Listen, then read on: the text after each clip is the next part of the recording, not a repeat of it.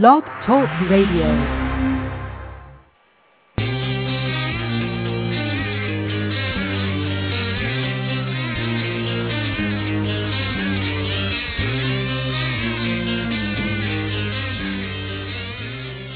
Aloha! Welcome to BC Radio Live, a production of BC Magazine and part of the BC Radio Network. We are broadcasting live online right now, so stop by the chat room at blogtalkradio.com slash bcradio to join in. I am Phillip Winn, Chief Geek at BC Magazine, and I'm here with Eric Olsen, founder and publisher of BC Magazine. Welcome, Eric. Thanks, Phillip wild, funky music there. I hear there's some uh, familial connection. It was it was very garagey. Was that a kazoo on top of the guitar? Oh, I'm pretty sure that was a keyboard. That was actually a, a, a sample of a song from uh, MySpace.com slash JohnOKW. That's actually a brother of mine. So uh, he created that in his bedroom, I'm pretty sure. Well, rock out. Nothing wrong with bedroom music making. I've done it myself. Well, we, we have a very busy show tonight. Uh, we're actually going to check in first with the host of another show on the Blog Critics Radio Network, the Compulsive Reader Talks with Magdalena Ball. And we're also going to spend some time tonight talking to two other Blog Critics writers who've written some very interesting uh, stuff recently. We've got Benjamin Cossel, who's done a, an original report from the U.S. border in the Sonoran Desert, and we're also going to hear um, from Mat Brewster, who has been writing a series called The Shanghai Diaries about his uh, the year he's spending in China with his wife. But first, let's have a talk with Magdalena Ball. Um, welcome to the show, Magdalena. Yes, thank you. It's great to be here. You want to hear about my show, right? Oh, we do. We do. You're you're the host of a, a show, The Compulsive Reader Talks. This is basically your your bookish literary uh, persona online, right? That's it. That's my only persona. Um, I, I, am I am the compulsive reader, um, and uh, as the name suggests, the um, show is an extension of my compulsive reader website, which has been going about six years now. And the show features live interviews with some of the best writers around. Um, they're an eclectic myth, mix, mostly literary fiction authors. That's my particular um, area that I, I love the best. But there are a few wild cards. Like next week, we have Roland Harvey, who's a cartoonist. Um, and to date, we've had a focus on Australian authors, and that, that may or may not continue. I happen to be in Australia, so it's easy for me to get interviews with some very um, exceptional Australian writers who uh, I think probably deserve worldwide focus. Um, and we featured people like Emily Ballou, who I inter- interviewed yesterday. She was fantastic. Um, Ross Duncan, Helen Townsend, Justin Lowe, and Graeme Kinross Smith to date. And all of them have created genre busters or books that seem to transcend and defy categorization. Aphelion, uh, which is Emily Ballou's book, for example, is a historical romantic epic, but rooted in character development like any good literary novel. Um, while Helen Townsend's, as another example, is what she calls faction, a nonfiction book where um, almost all of the characters and scenes are fiction or imagined. So um, they've been terrific guests. And uh, in 2007, I'm just going to keep talking, shall I? Oh, Shut me up if you want to ask me anything. Well, I, I just wanted to say, uh, listening to your Emily Ballou interview uh, reminded me of something you told me a while back, which I, I find surprising, and I suspect uh, many of our listeners will find surprising. You're doing your show from Australia. You live in Australia, uh, and yet, like Emily Ballou, you are a transplant. You're originally from New York. That's right, and and I, you know, I, I tend to define myself as a New Yorker still, even though I've been here for 18 years and lived in the UK for for about um, four. So I'm, I'm an international person. but I, I kind of still associate myself with New York. With a very strong Italian, uh, Australian accent, though. That's what people tell me, except Australians, of course. Right, right. They they they still hear the New York, I imagine. So what, oh, caused only all this, certain words. what caused all these peregrinations? Uh, you know, marriage, university, um, doors opening, and me walking through them, basically. it's it's Well, that's that's the quick version. We're we're actually having quite a bit of a, I guess, an international flavor, more, at least for uh, for us very domestically focused Americans. Um, we're, we're we're going quite international tonight. We're uh, we're going to be talking to a guy from Shanghai, talking to a, a guy who's been doing reporting from, well, admittedly the U.S. side of the border, but down by the Mexican border. So it's it's kind of fun the way the internet brings everybody together. It is, and you know, it's it's kind of uh, one of the things that um, that I like about Blog Critics and I like about um, the radio show is that um, you know you you really are functioning in a kind of cyberspace that is not um, it's not specifically linked to a place uh, you know, I feel like um, in many ways people love to categorize and to say, okay, you belong to this genre, you belong to this place. You're an Australian writer, you're an American writer. But you know, my novel is set in New York, and it's it's very much an American book, and yet I'm set in Australia, and I'm very much a you know a, a hybrid sort of person. My children say good day. You know, we're we're, really uh, an Australian family in many ways. So, um, you know, maybe this is something I'll come back on talk about another time. But, um, you know, in many ways, um, these distinctions don't apply anymore. We're kind of world citizens. Yeah, no, I, I think that's fantastic, and I'm I'm glad you mentioned that about uh, about blog critics. Uh, you know, bringing that opportunity, bringing people together, and uh, I'm delighted to have uh, you as part of the Blog Critics Radio Network. Now, um, just really quick, we do need to, to move on. As I mentioned, we've got a busy show, but you've also written a book of your own I have. Sleep, sleep before evening. Now, is that even is that available here in the U.S.? Oh, it certainly is. Um, Amazon's got it. Barnes and Noble has it, and um, if you walk into just about any bookshop, they can get it for you. Very nice. Well, we will uh, we'll make sure that we link to your book on the uh, blogcritics.org/bcradio in the uh, segment notes from the show.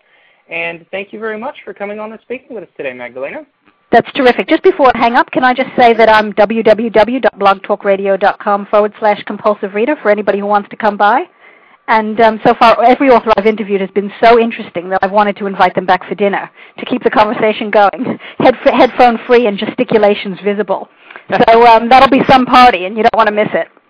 Tell us when your show is again, please. Um, well, it's pretty much once a month um, on, I guess, Tuesday night at 6 o'clock. Now, this month, however, although you just did an interview um, last night, you're also doing an interview this coming Tuesday. I am. Yes, I figured Christmas is coming, so uh, everybody wants to be featured. Everybody wants to get their airtime. So I am doing. Um, I'm doing Roland Harvey, who's really a terrific um, cartoonist and uh, is becoming something of a cult classic with adults. Very good. So tune in uh, this coming Tuesday at 6 p.m. Eastern to hear Magdalena Ball interview Roland Harvey, and she does have a nice stack of interviews uh, queued up there at blogtalkradio.com slash compulsive reader. Thank you very much, Magdalena. Thanks a lot. Great Bye. talking with you. Thanks for coming by.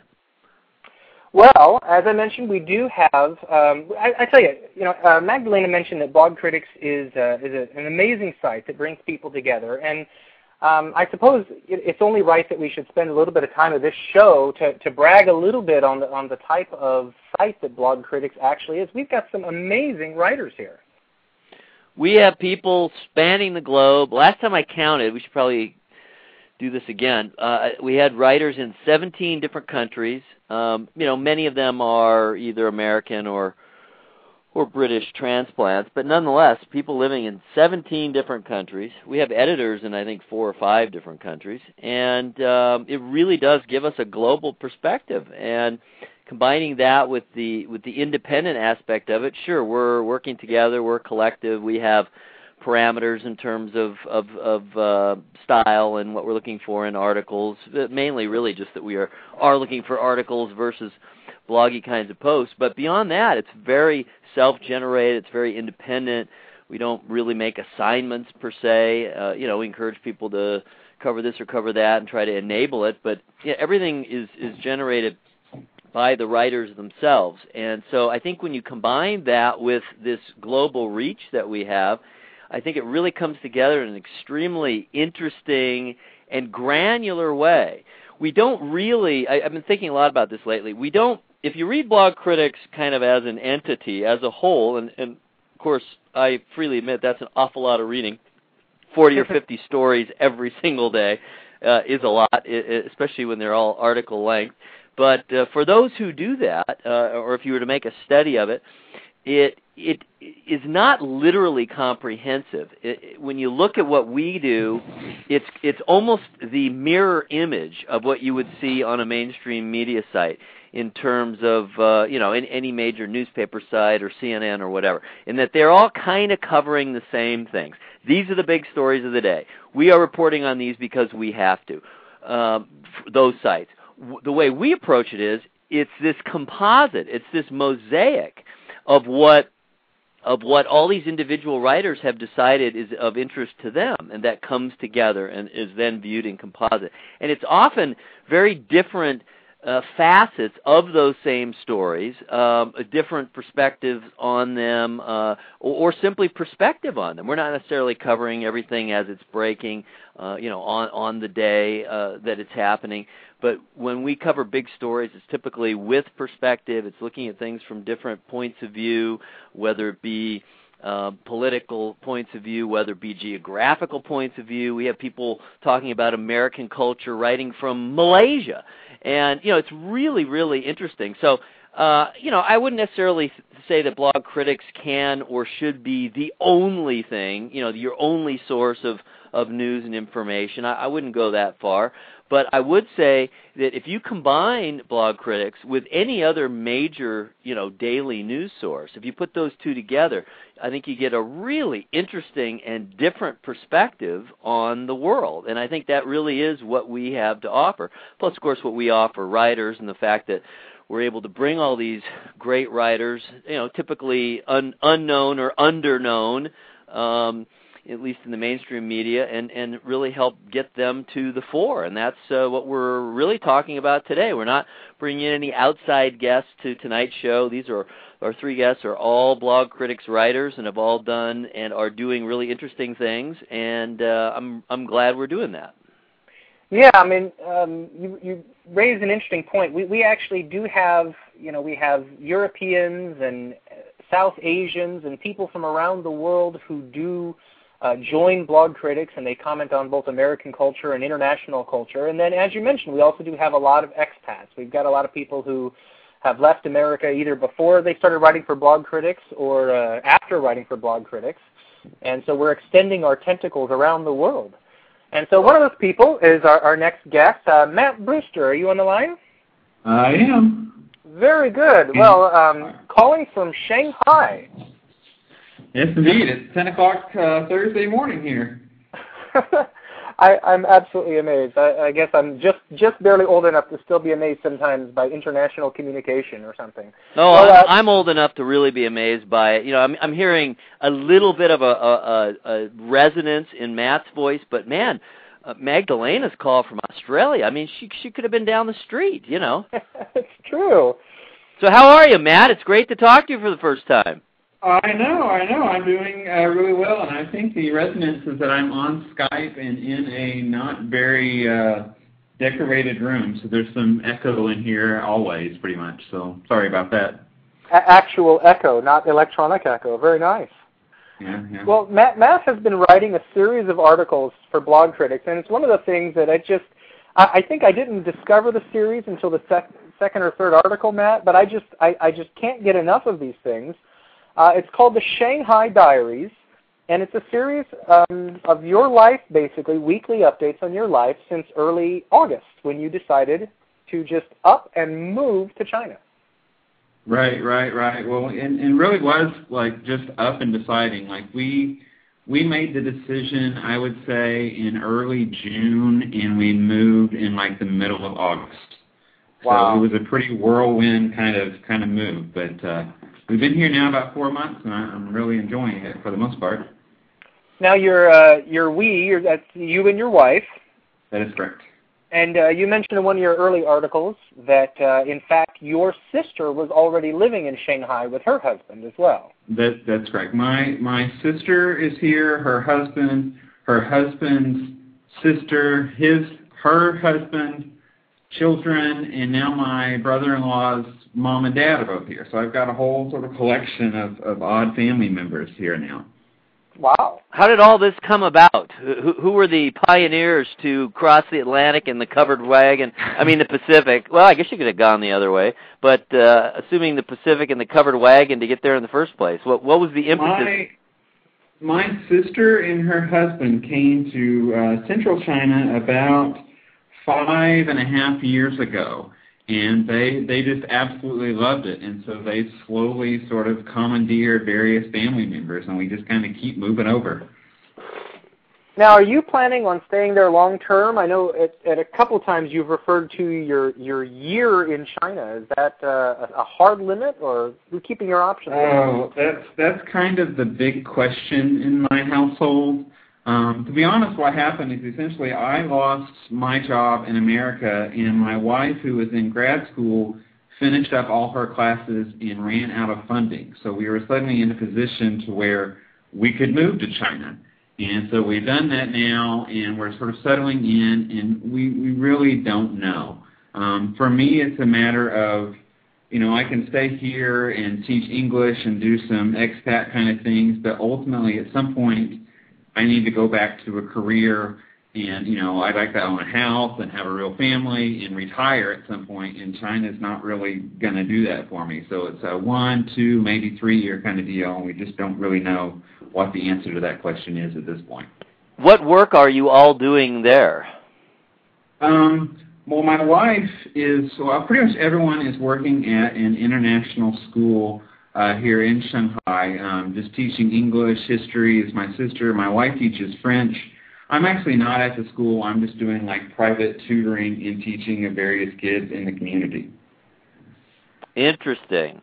What was the first thing? If you go back, um, I see about nine or ten stories, and I too have been reading them. Really, really interesting. really, you do a real nice job of of placing the reader, you know, with you or, or going along with you. I feel like a, a companion cruising along in, in these various activities, and you've also done a nice job of breaking it up into, um, you know, food, work, uh, culture shock, etc. But if you can harken back to when you first arrived, what were some of your first impressions, and and and what was your what were your thoughts when you arrived? And and was it was it wow, this is really great. I'm really glad I did this, or holy cow, what did I get myself into, or, or probably some combination of the two.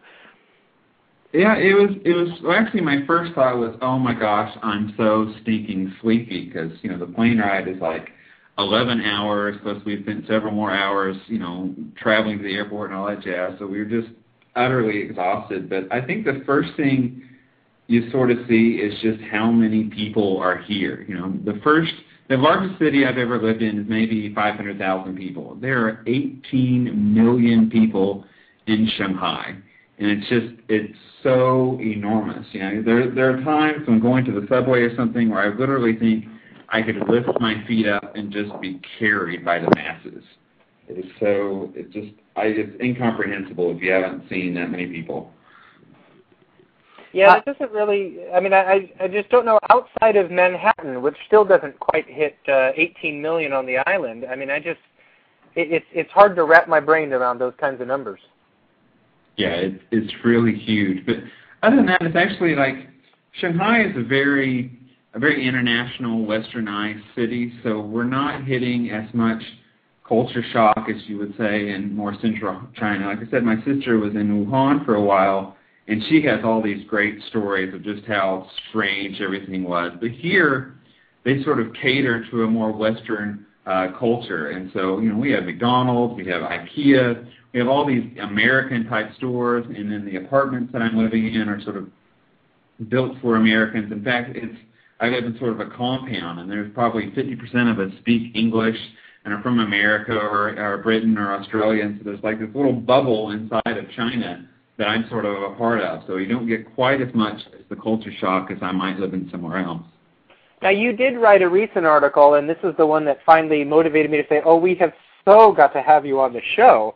Uh, but you wrote about a, a trip you took to an orphanage, and um, I'm not sure if I should actually admit this on the air, especially because this will be archived by a podcast forever. But I have a habit of saying embarrassing things that'll that'll last. So um, your article about your visit to the orphanage, it reminded me of when I used to live overseas, and we used to visit an orphanage, and you managed to just in uh, in two printed pages, kind of sharing casual thoughts. You made me cry, Mat. Why, why'd you do that? well, that wasn't necessarily my my intent, but I'm glad I, I moved you in some way. And I mean that experience really and truly was was both very heartwarming and just heartbreaking. You know, the, these kids have essentially nothing at all, and yet you know they were mostly happy and they they were excited to see us and just one of those experiences that you really will I'll, I'll never forget being there, and I'm glad that we're going to be able to go back soon and, and see them again.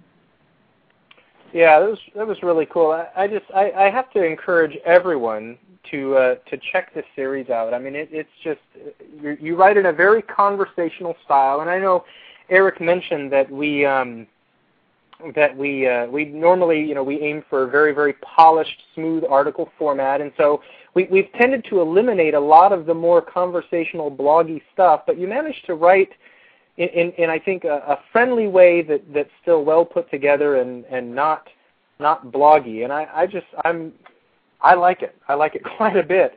Now you mentioned also um, you know you've you've been mostly in Shanghai, kind of insulated from from rural life. Uh, but your most recent article from the 30th actually was about a trip to a, a smaller area outside of the city. You want to talk a little bit about that? Sure, sure. And actually, I wanted to say uh, one thing. Thank you about the compliments in the blog, and that's one thing I've tried to do with this series is to not come off as some sort of expert on Chinese history or, or culture. You know, like I said, it was a very whirlwind coming here, and so when I write, I try to make it more. Here are my experiences in Shanghai, and take them as you will. You know, I don't want to come off as some sort of like that. So thank you for the compliments. Um, Uh-oh, we've got a little bit of a break. Hello? And, Yeah, and really, they got a- have something like five million people, so it's, it's really a large city. But by China standards, it's a little bit smaller. Um, and we actually, it's a really funny story about the the smallness of the world. Is we went there. Well, a friend of mine has a friend who lives in more central Shanghai, who is from Australia. She visited America over the summer, and on her plane ride back, sat next to a Guatemalan. So they struck up a friendship, and we decided to visit this Guatemalan in Ningbo. When we get there, it turns out that this Guatemalan is, has been living in a town in Arkansas where I have some friends, and in fact has met my sister before, and his friend, who was also there, lives in the same apartment building as my brother-in-law's parents. So this Australian and Guatemalan somehow like know me in, in weird six degrees way. So very, That is very strange. cool. It is a small world after all. Indeed, indeed. now, uh, one of the other things that uh, you've mentioned that I got a, a bit of a kick out of was you, you seem to be claiming, and, and I'm not sure how true it is, but you seem to be claiming that one of the big appeals of China for you is bootleg DVDs. well, um, I hope you're kidding. Uh, yes, of course I'm kidding. I would never Oh. do anything illegal or that would get me in trouble in the United States. Or immoral. Yes, exactly. Or exactly. fattening. No, it, it, you you almost can't not buy bootleg DVDs here. There aren't really places to buy them legitimately. A couple of stores have them, and they're a little more pricey, but I never see anybody actually buy them. But just walking down the street, you have these guys with carts with with every DVD imaginable um, just sitting there, and they sell for about a dollar U.S. So I have to admit that yeah, every now and then I get the urge and I, I do splurge. What kind of quality are they? Um, it, it totally depends. Sometimes you get the screeners. We've got the guys with video cameras in the uh, in the movie theater itself. Uh, but if you wait until the actual DVD in America comes out, it's pretty much a direct copy from there, and it's perfect quality.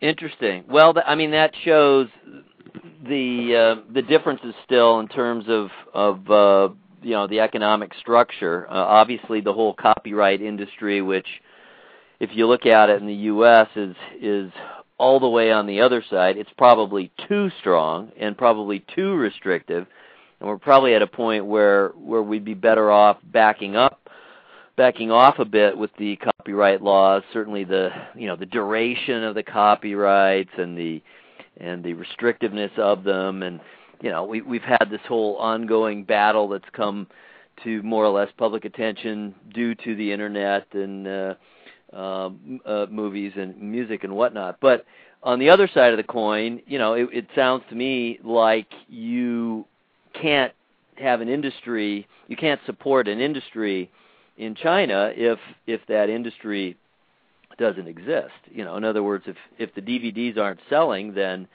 um, you know that cripples the whole chain in terms of of entertainment, and and obviously uh, internally and externally. Have you have you talked to anyone about that and what the ramifications of that are in terms of? I was actually reading an article recently that one of the the major studios in the U.S.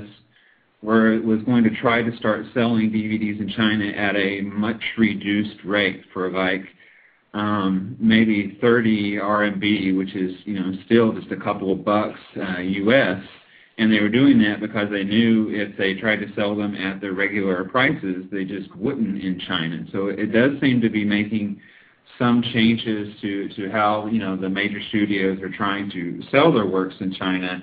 Um, but I haven't really heard of how that's going or if they've even even started doing that at all. But it would be very difficult, you know, to make inroads into a culture where it's it's just accepted. You know, the government sometimes says that they're going to try to crack down on it but I constantly see I see the police standing next to these DVD stores and doing absolutely nothing. You know, they just don't care.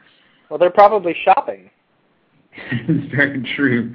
And there, there, you know, it's not just DVDs. There are all sorts of fake markets where you go, where you can buy the the fake Rolex watches and Gucci bags and everything under the sun. They sell all sorts of of generic, you know, bootleg stuff and again, you'll see cops standing in there and, you know, not doing anything, just kind of making sure there's not any riots breaking out, but they don't mind the actual selling of the stuff. Well, it sounds like the, it'll require a real cultural change before, you know, before any sort of uh, sweeping change can occur. Because, uh, like you were saying, when you have that number of people and when they're all kind of inclined one way or another, it's pretty hard for the government to step in, especially when it's not particularly motivated, which it sounds like it, it isn't thus far, uh, you know, to make those kinds of sweeping changes. Right, right. So, so for now, I just sort of, you know, reap the benefits and, and let the big guys figure it all out. What would you say is the biggest change or the biggest difference between your daily life in the U.S. and your daily life there, apart from the the vast hordes of people cruising around? A lot of it is just convenience. You know, I don't own a car here. Lord, I wouldn't want to own a car here um, just for all the traffic. And so we live kind of actually on the outskirts of the city, so there really isn't much around me. So if I want to go to the grocery store, I want to go out to dinner, it's getting in a cab and taking 45 minutes to get there. And so there's nothing really easy to get and to shop and to do. So it's all very time consuming.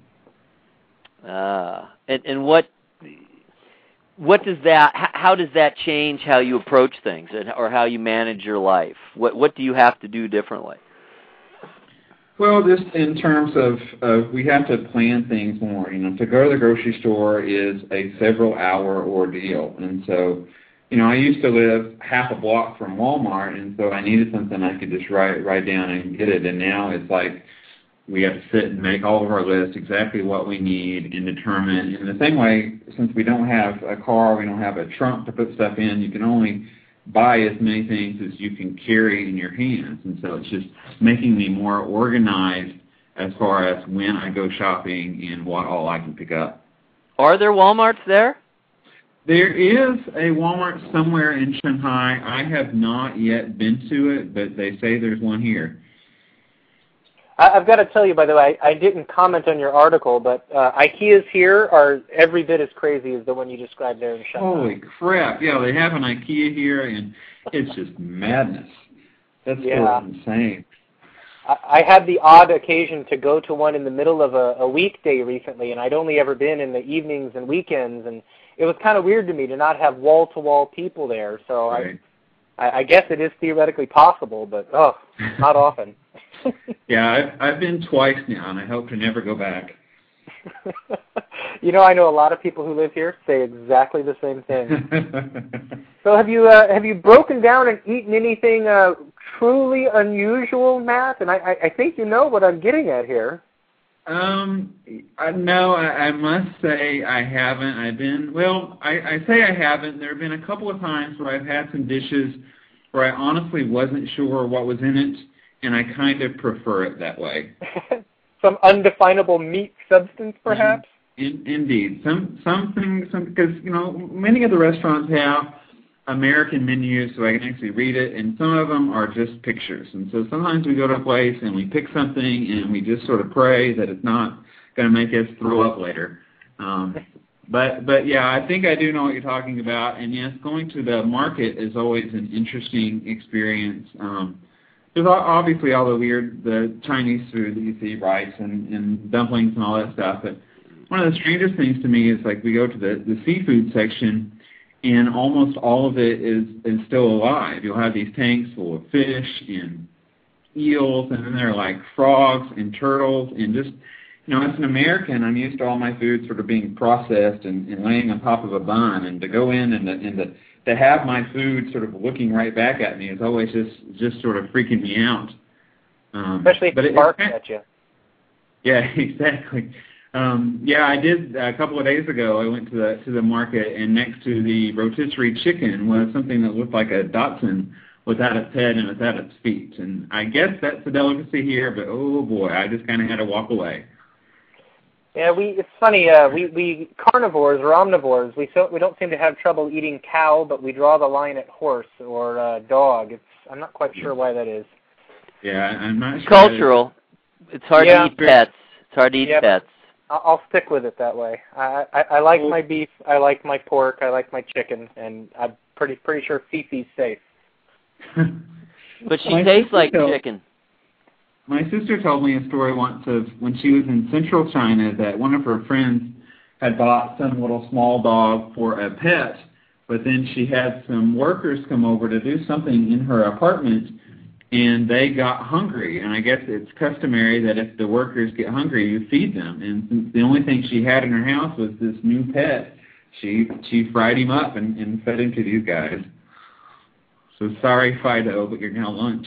Oh my. well, let's uh, let me ask one question that's just come up in the chat room. Um, what is the? I guess we've kind of touched a little bit on what's been the most surprising thing about there you mentioned that you're in a relatively, you know, modern, urban, almost familiar part of Shanghai. What has actually been the most surprisingly familiar that you did not expect to, to encounter there?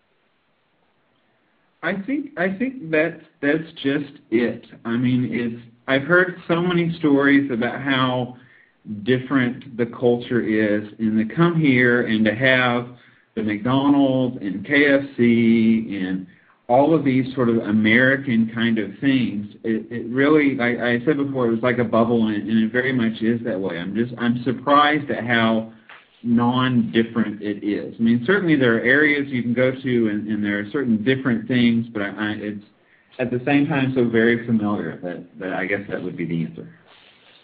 Wow. well, folks, um, do check out Mat Brewster's series of articles on blogcritics.org. Uh, you can uh, find him usually inhabiting the front page as a feature somewhere. Um, the uh, series is called The Shanghai Diaries, and you're posting pretty much every Friday-ish or so, right, Mat? I try to do it do it once a week. Sometimes it's a little later than that, but yeah. So you've, uh, you've got series on everything from how to hold a Halloween party, food, work, uh, bootleg DVDs, orphanages, trips to the suburbs, how you got there, how you've had to shop to, for furniture, the culture shock. You've covered a little bit of everything in the series, and I'm looking forward to more articles. Well, thank you very much. Thanks, Mat. Thanks, Mat. Have fun.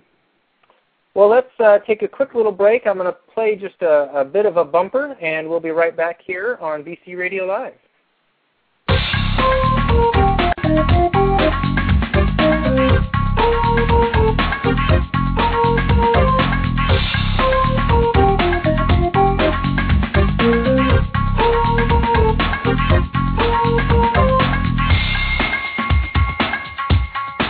Well, Welcome back. I do want to touch on a couple of things before we get on to our next guest. Uh, this has been another amazingly eventful week on the BC Radio Network. We've had premieres of new shows. We've got uh, actually a pretty exciting thing coming up in a couple of hours tonight. Um, we had premieres uh, all, all, this week. We've had another episode of the Treehouse Sport, that crazy sports talk stuff. A tell you that Matt Sussman seems to know what he's doing. That Tuffy, I mean, those guys seem to keep it going, don't you think, Eric? Absolutely. I've um, since since the first show. Um, I, there's a lot of energy and momentum there, and and as I've been saying, I think the fact that sports talk radio is something that people are really used to, and you know, hearing what they do, the, you know, their format, their approach, their the information. I mean, it's just not that different from you know from quote unquote real radio. You know, a lot of our shows. I mean, you're not going to typically hear people sitting around chatting, no matter how fascinating and scintillating it may be. Uh, but you know, chatting about various topics at length. I think that's probably the biggest difference between between uh, the grooviness of blog talk radio and, and traditional broadcast talk radio is that we can stretch out and expand and and talk about interesting topics for extended periods of time. But you know, those guys, I mean, what they're doing just isn't all that different from what you'd hear on on uh, the airwaves in in major markets. So I think that's really cool. I think it has a chance to really take off and and be a really big show. Yeah, I think uh, I think we're we're we're trying to hope that uh, we can get them to split into maybe two hours a week. Uh, hope, hope we can get that launched next year. That'll be kind of exciting. Uh, we've also had uh, I, I want to say premiere or debut episodes. Uh, Geekarati Radio and Compulsive Reader Talks actually both have joined the Blog Critics Radio Network. They uh, they predate us on Blog Talk Radio actually, but uh, Christian Johnson, who writes for Blog Critics, uh, he has his friends Bill and Shauna on. They talk about, uh, as they describe it, it's geek talk for sophisticated geeks. And uh, they they this uh, this last Monday they spent some time talking about uh, what the what the geek wants for Christmas, and I guess it maybe says a little bit about myself that I, I took notes, and um, my my wife's already had a couple of things mentioned to her, so I guess I'm in the target audience for geek radio.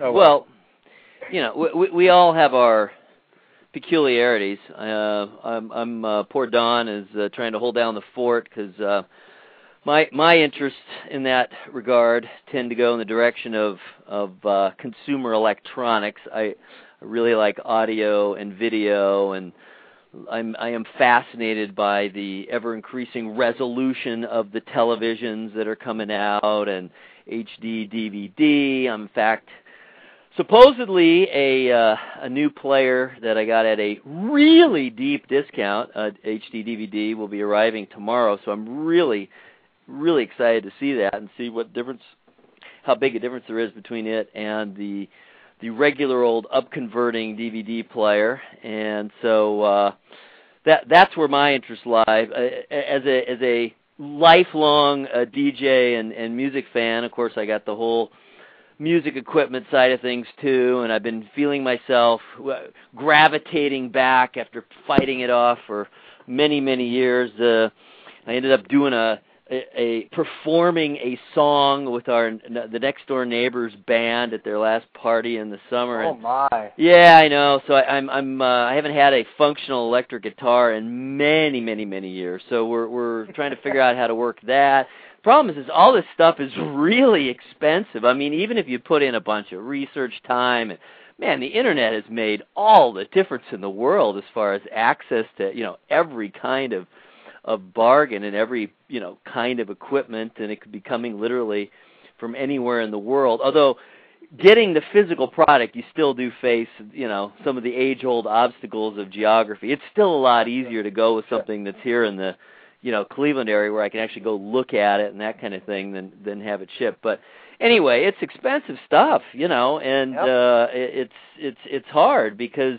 once you kind of once you start, once your foot's in the door, okay, well, all right, I'm gonna you know um, get back. And the other thing is DJ equipment. And so, I mean, I, I kept when I sold the company, uh, low those many, almost 20 years ago, uh, 1990 and moved back here to to Cleveland, sold the DJ stuff. I did get rid of sadly all the equipment other than my turntables and the coffin that holds them and the mixer in the middle. So I've had that all along, but I haven't used it too often. We set it up about a year ago down in the basement and and uh hooked it up to the, you know, the regular surround sound system. And it's great and it's really fun and it's been fun to bust out the records again and toss them on. And Don's learning how to be mix mistress and she's getting into that and we're having fun with it. But you know it just doesn't go that loud. You know if you have some people over we've had a few parties down there and little by little, like any party, starts getting louder and louder, turning it up, turning it up, and it, you just can't get very high at all before it starts distorting and breaking up. So, you know, what do I need?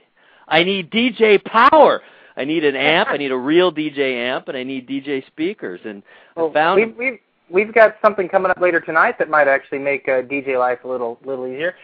First, we also though we had two new shows launched last night. We had Irreconcilable Differences with Casey and Colleen Criswell, and and I like to make inappropriate jokes and emails about tuning in just to listen to Colleen Criswell's voice. But uh, I'm I'm only half kidding when I say that. It was it was a lot of fun. Uh, they talk about horror movies. They talked about a movie that um, sounds horrible, horrifying, and uh, I added it to my Netflix queue after listening to them chat about it for a half an hour. So Tuesdays at 9 p.m. Eastern, uh, Irreconcilable Differences. Is, I think that show is going to be a lot of fun. Whoa, we better get Ben on. Look at the time, man. Yes, I know, I know. Well, I just I also want to mention though we had multiplayer chat uh, Tuesdays at 9:30 immediately after Irreconcilable Differences. We had Brian Zabelski, Ken Edwards, Sky Boyda, Mike Prince. They were talking video games. Now that's some really specialized geeking out. How'd it go? How was the show? I missed it. Oh, it was great. It was great. They ended up uh, they talked about uh, holiday gifts for the for gamers. They did uh, report cards on the three different platforms specific to the year, which I thought was fun. So you know the score in 2008 didn't matter, 2006 didn't matter. The question is right now, this year at this time, which platform is uh, is rating well. So that was fun. And then uh, before we bring Ben on, I just want to mention that later tonight, the Cybermix tape show at 11 p.m. Eastern, so another hour after we get off the air, Q Rock 639 is uh, is playing Santa Claus. So tune in to uh, blogtalkradio.com slash cybermix tape show. Uh, Q-Rock is going to have all kinds of stuff to give away. He's gotten big boxes from Capitol Records and everybody else. He, I, I believe he said he has over a hundred different items to give away tonight. So listen live, call in, get yourself some of that gorgeous urban entertainment. Lots of music, lots of stuff, and that, that's definitely worth listening to. Rock LaRon. He is taking the ball and running with it. Yes, two shows a week. He's on Wednesday nights at 11 o'clock now, in addition to his uh, previous show, Friday nights at 9 o'clock. Well, it's so 9 Pacific. Uh, it's midnight Eastern. Uh, 11 Eastern. I, oh, okay, yeah, you're probably right. Midnight Eastern. There you go. These time zones, they hurt my head. Well, let's uh, let's bring on Benjamin Cossel. Benjamin, you are on the line with us now. How are you doing? I'm doing good, guys. How's everybody else doing tonight? Oh, we are doing we're doing great. Good, good to hear it. I'm glad everybody is uh, is tuning in out there in the, the Blog Talk Radio Network, and I'm I'm glad to be here. We yeah. are we are very happy to have you here, and we're very happy to have you both as an editor. You are a uh, sports editor on uh, right? Isn't that that that's yeah. that's your your place of uh, official editordom. But uh, equally or more importantly, you're a very fine writer and uh, have written all kinds of stuff for us. Covered a lot of music. You're besides a, a journalist, a, a real life journalist. You're a photographer. You've covered a lot of music shows for us and sports, and and now a real hard hitting, on the scene report from the Sonoran Desert. Set it up for us, please from the Sonoran Desert and literally in the middle of nowhere. This this location that I went out to, a place called Camp Grip, it is quite literally the definition of the middle of nowhere. Once you get off the main roads, with the the way the terrain is all screwed up, and and as I mentioned in the article, if you don't have any, you know a hefty duty four wheel drive, don't even think about it. But once you get off the main road, it still takes you about two hours to get back to Camp Grip, and Camp Grip is literally in the middle of the uh, of the desert. Now, th- there is a reason, of course, that they set up this camp way out in the middle of the nowhere, um, and it has to do with uh, with uh, uh, an incident of May of 2001. Can you tell us a little bit about that? Exactly. In, in May of 2001, and, and unfortunately, this is not a uh, this is not a all too uncommon plight for for many of the immigrants who are trying to cross over the uh, the Mexican border. There, there was a a group of um, the numbers escape me at the moment. I think it was like 30 individuals were trying to cross over, and they got dumped by their their human smuggler, known as uh, as their coyote in Border Patrol vernacular, and he just abandoned them. Said, "Okay, I've had enough. I'm out of here."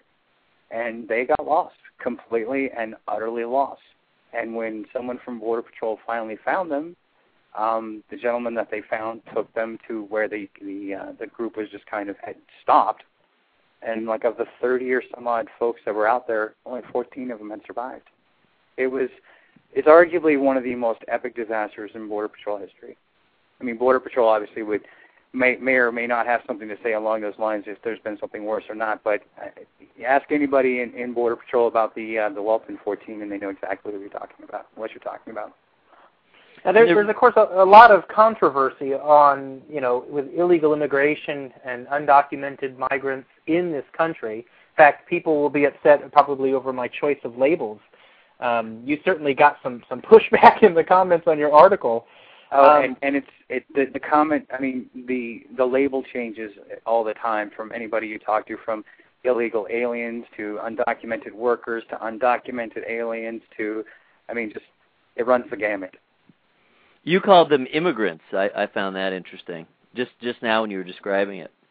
I, I, I yeah. do call them immigrants, and I mean, I, I do think, and this is obviously just my personal opinion. I do think that the United States in general has made the path to citizenship um, unduly difficult, and I, I do think that by and large that a lot of these folks really are just trying to improve their life, and if given a viable opportunity, would would probably go the the legal route if it was if it was made easier. I mean, I've, I've had plenty of friends of mine who've gone the legal immigration path, and you know, I hear friends talk of horror stories of 15 years to become a legal legal immigrants, and that's just that's ridiculous. Well, I don't know that I want to get too much into the politics of it tonight. I, I will say that my wife uh, was not actually born in this country and is now a U.S. citizen, so I can at least tell you that even for um, two Caucasian people with children, um, it it can be difficult, time consuming, and a little bit expensive to uh, to get to citizenship, and uh, that's that's probably all I'll say on that section. and we're a nation of immigrants. I mean, yeah. the only I mean, we anybody can make their claim about you know whose country this is, and we won't go into the politics of that one either. But I mean, the bottom line is is that we are a nation of immigrants. We all come from, by and large, we all come from somewhere else, and that's I mean, what what many of these are crossing the Mexican border, what they're trying to do is nothing different than what the Irish or the Italians or the Germans did when they came through Ellis Island. Well, you're right. It's just it, it is ironic because what it seems like is each generation of immigrants then wants to uh wants to close the door, and, you know, roll up the carpet behind it is is what it comes down to. Okay, I'm in, so this is my country now and well, I think what you're saying right there, though, Eric, I think it gives credence to what a lot of the pro-immigration people talk about. I mean, I think to to kind of tag on to what you're saying, you're talking about probably like third or fourth generation at that point. And at that point, you know, what part of what's made this country so successful is they've become, for lack of a better term, Americanized. And it is their country at that point. It's our country. It becomes their country. And you're right. They do. They they they look at it. Close the borders because you know because each uh, successive group you know is if it's different from them you know is is inherently inferior. I think it's just human nature. You know the the uh, the earliest like northern european immigrants were were offended you know mightily when the southern european the mediterranean european immigrants right. came in you know and they were the the low people on the totem pole. And you know each each successive wave is is the low man on the totem pole.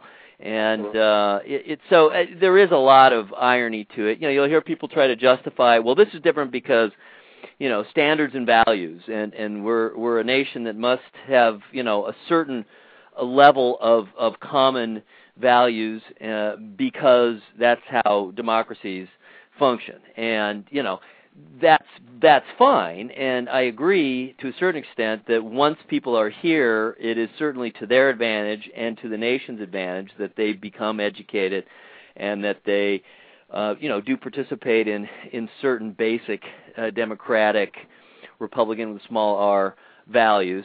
And uh you know so i agree with that. But I don't really see any difference as to where they come from. You know, it's it's not their fault uh, where they come from, and if they if they want to get here and, and, and they're willing to put their literally their lives on the line to get here, in the case of of of the people you're talking about in your story, um, you know, uh, I think they should get some credit. You know, yeah, of course, there's always problems. There's subsets of every group that causes problems that is not educated, does not buy into our values, it gets involved in criminality. But I mean, Sure. you know, it's no different really for one group uh, from any other group. And I, I do think there's a certain short-sightedness to all this. But on the other hand, I'm in Ohio, and it's not nearly as big an issue here. Let's get back to your story uh, because I mean, you were literally there on the scene. You did a really good job of describing it. Back to uh, the the impetus behind this movement. So so we had this terrible disaster, um, this tragedy in 2001. What uh, happened as a result of that? As a result of that, Border Patrol initiated what they called Operation Desert Grip, and just like the, the the hand coming out there to to get a grip on the situation. I mean, if anybody you know anybody in the Arizona area can can can you know it's it's real simple for them to imagine. You know, they've seen it just how vast the Sonoran Desert is, and you know for anybody who's not been in this area, um, I mean, my numbers aren't 100% exact, but the Arizona-Mexico border is something like 400 miles, and most of that's desert with nothing, barely anything in between. You have there's some areas of Indian reservation, um, you know, pockets of towns here and there. There's Nogales and Naco and Douglas along the border, but they're small border towns. Still, by and large, it's just vast open swaths of desert. So, in response to that, Desert or Border Patrol initiated Operation Desert Grip. They set up this camp station out there in in the middle of of the Sonoran Desert, and they have agents that go out there on a weekly basis, working 12-hour shifts on, 12-hour shifts off, patrolling the area, looking for people.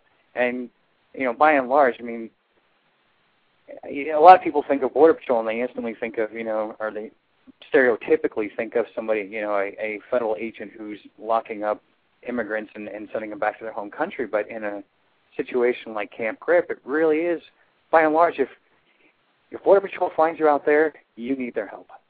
You need their help desperately, and that's that's one of the things that a lot of the agents talked about is that when they encounter people, um, they're so mollified that they come up to the Border Patrol agents because they know they'll take care of them. They know they'll give them food. They know they'll give them water. You know, they'll get them out of this hellhole that they found themselves in. So at that point, they they've failed in their quest to immigrate to the U.S., but at least by finding the border patrol, they'll survive. Is the idea? You know, exactly, and and, and all along the um, along the the area out there, um, border patrol actually even has um, little stations that people can actually go and trip them, and it sends off a sensor back to border patrol saying, you know, station 12 has been lit up, and somebody will head out there. So, what do you think um, the result has been, and and what what do they perceive the the the people who are participating in this? Uh, what do they see as the result of all this activity? Has it been a success? Uh, has there been any unintended consequences? Where are we now with this with this whole approach? Well, I think I mean I think they I think most of your border patrol agents would definitely say that it's been a success, and that you know any time that they can save one more person, it's a success.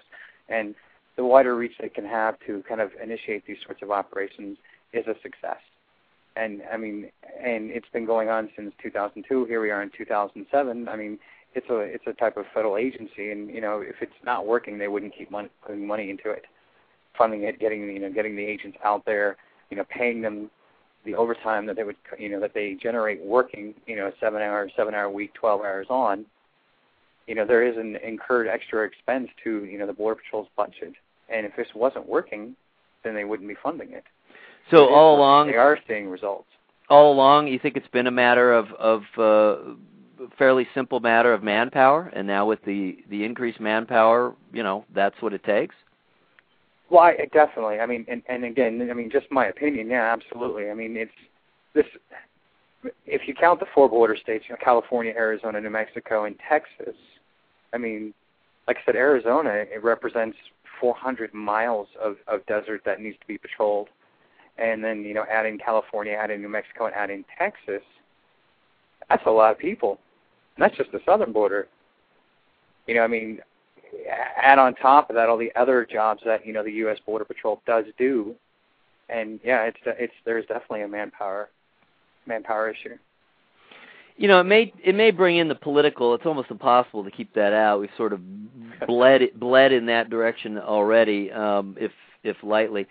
Do you do you foresee, uh, or is there any consensus among among the people, uh, the border patrol people, say for example, of of what the final answer is? I mean, is there a final answer? How how would the how would the pressure that's causing so many people to risk their lives uh, to cross from uh, Mexico, in particular, I guess we're talking about, into the U.S. Uh, how could we relieve that pressure? Well, that is an amazingly complicated um, question. And, you have six and, minutes to answer it. And, and, well, and I will say it's not going to be answered in six minutes, but I'll, I'll, I'll give an example of why it's complicated because illegal immigration, undocumented aliens, immigrants, you know, however we choose to phrase them, is one very small piece of the puzzle. When you throw in the potential for terrorists crossing through the southern border, through the drug trafficking that's coming through the borders, through, you know, everything that's coming up through there, I don't think there is any final solution. And until I mean, it's supply and demand. Okay, if everybody in America who ever did illicit drugs stopped tomorrow, okay, they're waiting drug traffic. But that's not going to happen. That's never going to happen. We could be, we could pass some of the most restrictive laws in, in, in drug usage and We've tried. We have, yes, which we have. We're pretty draconian, and it still hasn't stopped. As long as there's a market for anything and everything, and not just you know migrant workers, as long as there's a market, somebody will try to use it. And the only, I mean, the only way to really fix the problem is to take away the market, and the market's never going to be taken away. Now, do you think that there's a chance that uh, they can we can reduce the demand for illegal immigration? I mean, I, I guess that's really kind of the point of trying to make legal immigration easier than it is, right? Sure. Um, um, yeah, there there is. A, I mean, there's plenty of ways too. I mean, we have there are plenty of laws on the books currently that would that that really um, give stiff fines to companies that you know knowingly hire illegal illegal immigrants, and those laws aren't enforced. If those laws were enforced, that takes away one aspect of the demand or the you know the demand. Then all of a sudden, people have to go through legally. More people would be. I mean, again, it just goes back to supply and demand. If there weren't the jobs here for people to work in, they wouldn't be coming here. Because the bottom line is just like any immigrant throughout history wanted to improve their lives. Now, I have to kind of maybe move away a little bit from the, the topic of your article and just say I was really just impressed with uh, the writing, the photos. I, w- I was most impressed with the photos. I mean, you, you definitely made it all the way to Camp Grip yourself. You've got you've got pictures that you've taken of uh, border patrol agents trying to uh, track uh, sign well, I'm gonna let you in on a little. I'm gonna let you in on a little dirty secret, which I'm sure is not gonna go over well. I hate writing. I'm a photographer, and I learned a long time ago that the best way to get my photographs published was to write well. I am. That's funny. I have always been a photographer, and I and I did. I learned that trick a long time ago. I'm following in the footsteps of one of my favorite writers, Hunter S. Thompson, who, you know, not known to many people, was a photographer before he was a writer, and he wanted to get his photographs published, and no one wanted to publish his photographs, and they just kept publishing his writing. I didn't know that actually. That's it. Very he talks about it in his letters, in one of the first the first book of his letters. But yeah, so I mean, that's my my my passion is photography. I like. I mean, I shouldn't say I hate writing. I do like writing, and I do like writing well. I like writing a compelling story, and I love stories that grab a hold of you. And something like, you know, Camp Grip is that story is compelling. Right. I mean, you've done a good job here talking about you know the the backdrop to the story, and then and then specifically tracking the flow as as the border patrol agents are trying to track a specific group of uh, of immigrants. You really uh, you do a good job of you know just kind of making us care about the re- resolution to the story, which you do in fact wrap up in the last paragraph. Well, and I can't. Well, I mean, it's it's it's not a it is not a over exaggeration to say that that you know, the, some of the methods that they use is akin to watching, you know, a Native American in an old Western movie down on his on the ground, going, you know, he went that way. Wow, it, that's what they do. They get down and they look at the at the um at the tracks. I mean, they have they you know they have kind of they know what they're looking for, and these guys are good at what they do.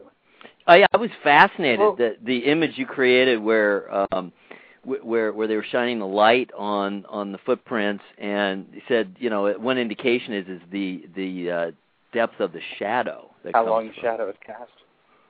Oh, that's amazing. Well, thanks very much, Benjamin, both for writing that uh, uh, article and taking those photos, and also for being on the air here to talk about. It. I uh, really appreciate it, and uh, I hope everybody gets a chance to read it. Thank you, guys. I appreciate it. Well, I just want to remind everybody, uh, actually, that there's a show later on tonight. Listen to CyberMix Tape Show, where uh, QRock 639 will be giving away a whole bunch of stuff. And then also, actually, this Friday at midnight, uh, QRock is also going to be having a show at CyberMix Tape Show uh, about drug legalization. He's going to have a few experts on. He's going to have some uh, people calling in. So uh, check that out. We'll also have links to the articles we've talked about today, the Shanghai Diaries and the uh, U.S. Border Patrol story at blogcritics.org slash bcradio. Thank you, everybody, for listening tonight. And until next time, aloha.